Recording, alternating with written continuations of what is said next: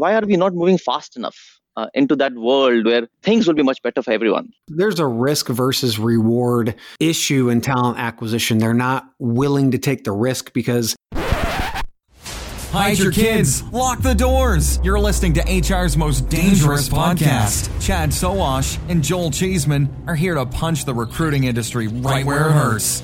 Complete with breaking news, brash opinion, and loads of snark. Buckle up, boys and girls. It's time for the Chad and Cheese Podcast.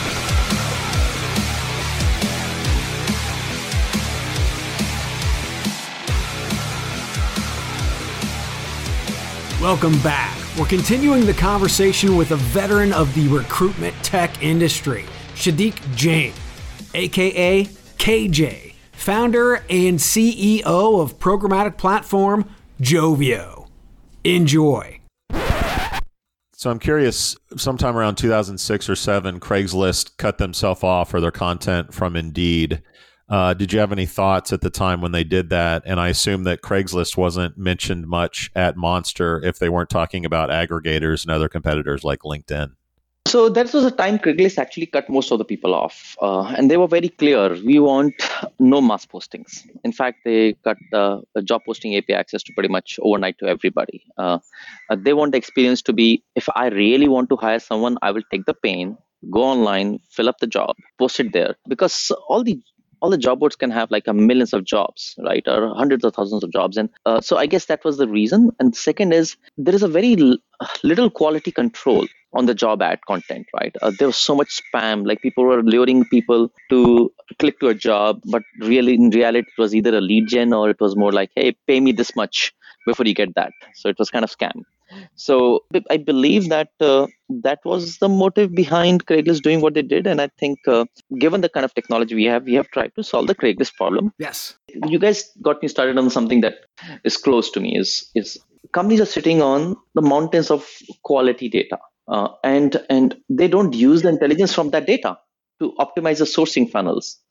And it's like you go through the cycle, but you don't take the output of the cycle to improve the next cycle that you're why do you think that is the case right why uh, and, and i kind of scratch my head sometimes that this whole world of machine learning and seed data and and just the intelligence that you build in right um, after so much of money you spent a million dollar you got like a like a million applications or whatever right? Hundred thousand applications.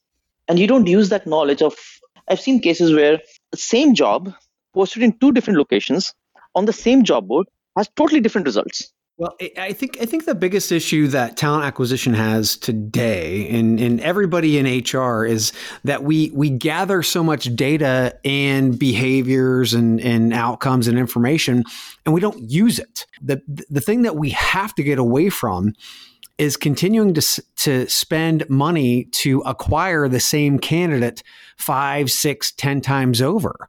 Uh, we shouldn't be just posting jobs for the hell of it. We should be, like you'd said, matching against the data in the database that we have now. And prospectively, let's say, for instance, programmatically targeting those individuals and inviting them to apply or reapply for a job. Again, talent acquisition not incredibly fast on the adoption curve, uh, but there's no question. I agree. We have we have mountains of data. We should be using that to be able to at least advise us or recommend candidates so that we can make the decision to get better, quicker hires. I was just going to add that uh, you know Chad and I are big fans of of marketing and and recruiting getting more and more together. And I think that, you know, products like Joveo and programmatic, I mean, that started in marketing, right? Like getting the most out of your advertising. And so how do you take that data and, and build the best marketing case um, for your recruiting? And I think that is, that's kind of where we're going. And we'll eventually probably talk about in this interview of how technology and marketing and recruiting are coming together to fix that sort of problem that's been haunting uh, recruiting for so long. Exactly. And, you know, when Joel and Chad was saying that the future is putting an ad in front of the person, you know, that's other thing I keep on thinking that bothers me personally. And, and I guess it does to you as well, because you, we are all saying the same thing that the industry has existed from the day Monster board was launched, this pull model. You pull a person into a job board, and from a job board, you pull a person into a company's career site. Where is the push model? The consumer world has gone to a push model. You know who to reach out to, who is the yeah. best guy for that job to be hired just put that job in front of that poor person and save him so much of agony of having to look at 100 jobs getting confused not knowing which one to apply or not. And and you know 7 out of 10 jobs people apply to in a company within a company they apply to a wrong job where they will not get hired. But there is a job in the same company they have a higher likelihood of getting hired. Right. Why can't we just solve one problem in the right way, put the right ad in front of person. You already know through your like do a simple look-like audience for all I care, right? Uh, put all your higher data yeah. look-like audience and just find those people and, and put some money behind it. Do A/B testing on that. I'm sorry, guys, but I think that kind of uh, occupies my mind a lot of times. That why are we not moving fast enough? Uh, into that world where things will be much better for everyone. Yeah, yeah. I think it's there's there's a risk versus reward issue in talent acquisition. They're not willing to take the risk because that could prospectively they feel mean their job. And and and they're what they're not doing, unfortunately, is tying what we do in talent to the actual business bottom line. The organization does not run without talent. It does not run with without HR. We are the epicenter of why every company on planet Earth does what they do, period. We have to be able to tie that to business analytics and being able to impact the bottom line either negatively or positively. And as we're talking about the candidate experience, how many of those candidates are customers and we've negatively impacted them with their our brand, not only will they never work for us because they hate us, but they're not going to buy our stuff, right? If yep. we can make that into a narrative, the CEO will definitely want to hear that. The CFO, the CRO, yes. the people who are making these, these decisions. So overall, I believe 100% that we need to start figuring out that we need to take risks and we need to to do that R&D. We just we just actually got off uh, an interview with the individual Jen Terry Tharp who who ran uh, talent acquisition for AT&T. Now that brand knows what the fuck they're doing. Yes. They spend money and they and they do R&D and they get it but most brands won't take risks like they will. We need to work like a business and stop being afraid of our own shadow. That's our biggest issue. You know, I'm, I'm glad that you mentioned Jen Terry here, right? Because you know, I, I remember meeting her. They were one of our first customers in Bobolt, and uh, and what was amazing mm-hmm. is she was a risk taker. She sets a certain amount of a budget aside to put money on startups as a bet to see if they work out or not. She would understand what fits in yeah. AT&T, what's the future for us, and this company has a. She'll do all that. She acted like a VC, if I were to call it this way. Does this company has the right goods, right talent, right team, right technology? Can they deliver the promise? And if they hmm. did, she'll be at the forefront of it. And and right. I think they have gone so far ahead in the sophisticated use of whole programmatic and how that is done and and and and i was like i guess that that has to be propagated a lot more. Uh, and she's she's the sharpest mind i guess in the talent acquisition or maybe you know among the definitely among the top 10 that i see out there. That's why she's on our show. Yeah. What percentage of companies would you put in that AT&T bucket of of innovation and risk taking? In the entire industry i'm sorry guys uh, i would say single digits maybe. Yeah. Yeah. Us too, probably. Yeah. yeah. And it's interesting. I mean, AT&T has a lot of cash. There's no question. Every and everybody wants to point to that. They're a huge brand. They have a lot of cash. But if you take a look at the amount of individuals who are being hired, and we actually had this discussion on stage with Intel in Yeti. Yeti looked at Intel and said, "You guys hire so many people. You must have so much money."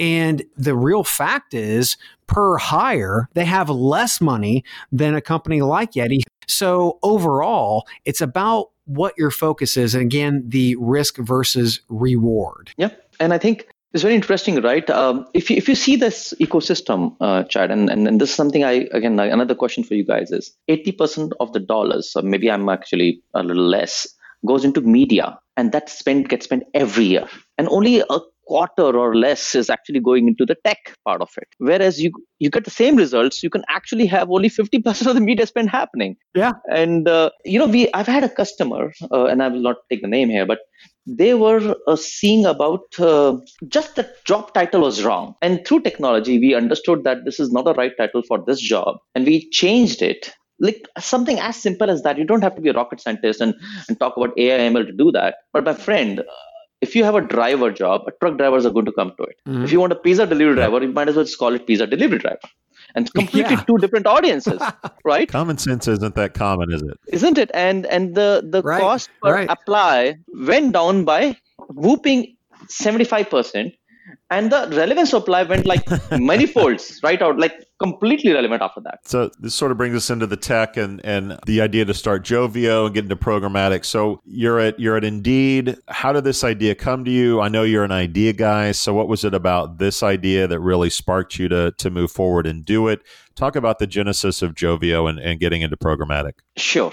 I've again like kind of you've been talking about is uh, i've always believed there is nothing like a bad quality applicant. And it, it hurts me to say this is bad quality, this is good quality, because guys, we're talking about people here, number one. Exactly. Yeah. Always a right job for everyone in the world. You just have not put that right job in front of that person. So I kept on asking myself, and I know that every job board, every technology company in our space kind of talking about right job to right person. But if you look at it this way, right? If you look at it from a push angle, right? Chad, you were saying about that. A job for everyone. So we started out saying, hey, this is the mantra of the company can we put a right job in front of the person? And that was the name where Joveo came. It's not exact acronym, but a job for everyone is where I guess Joveo got formed. Uh, that was the at the heart of it. That's what it is.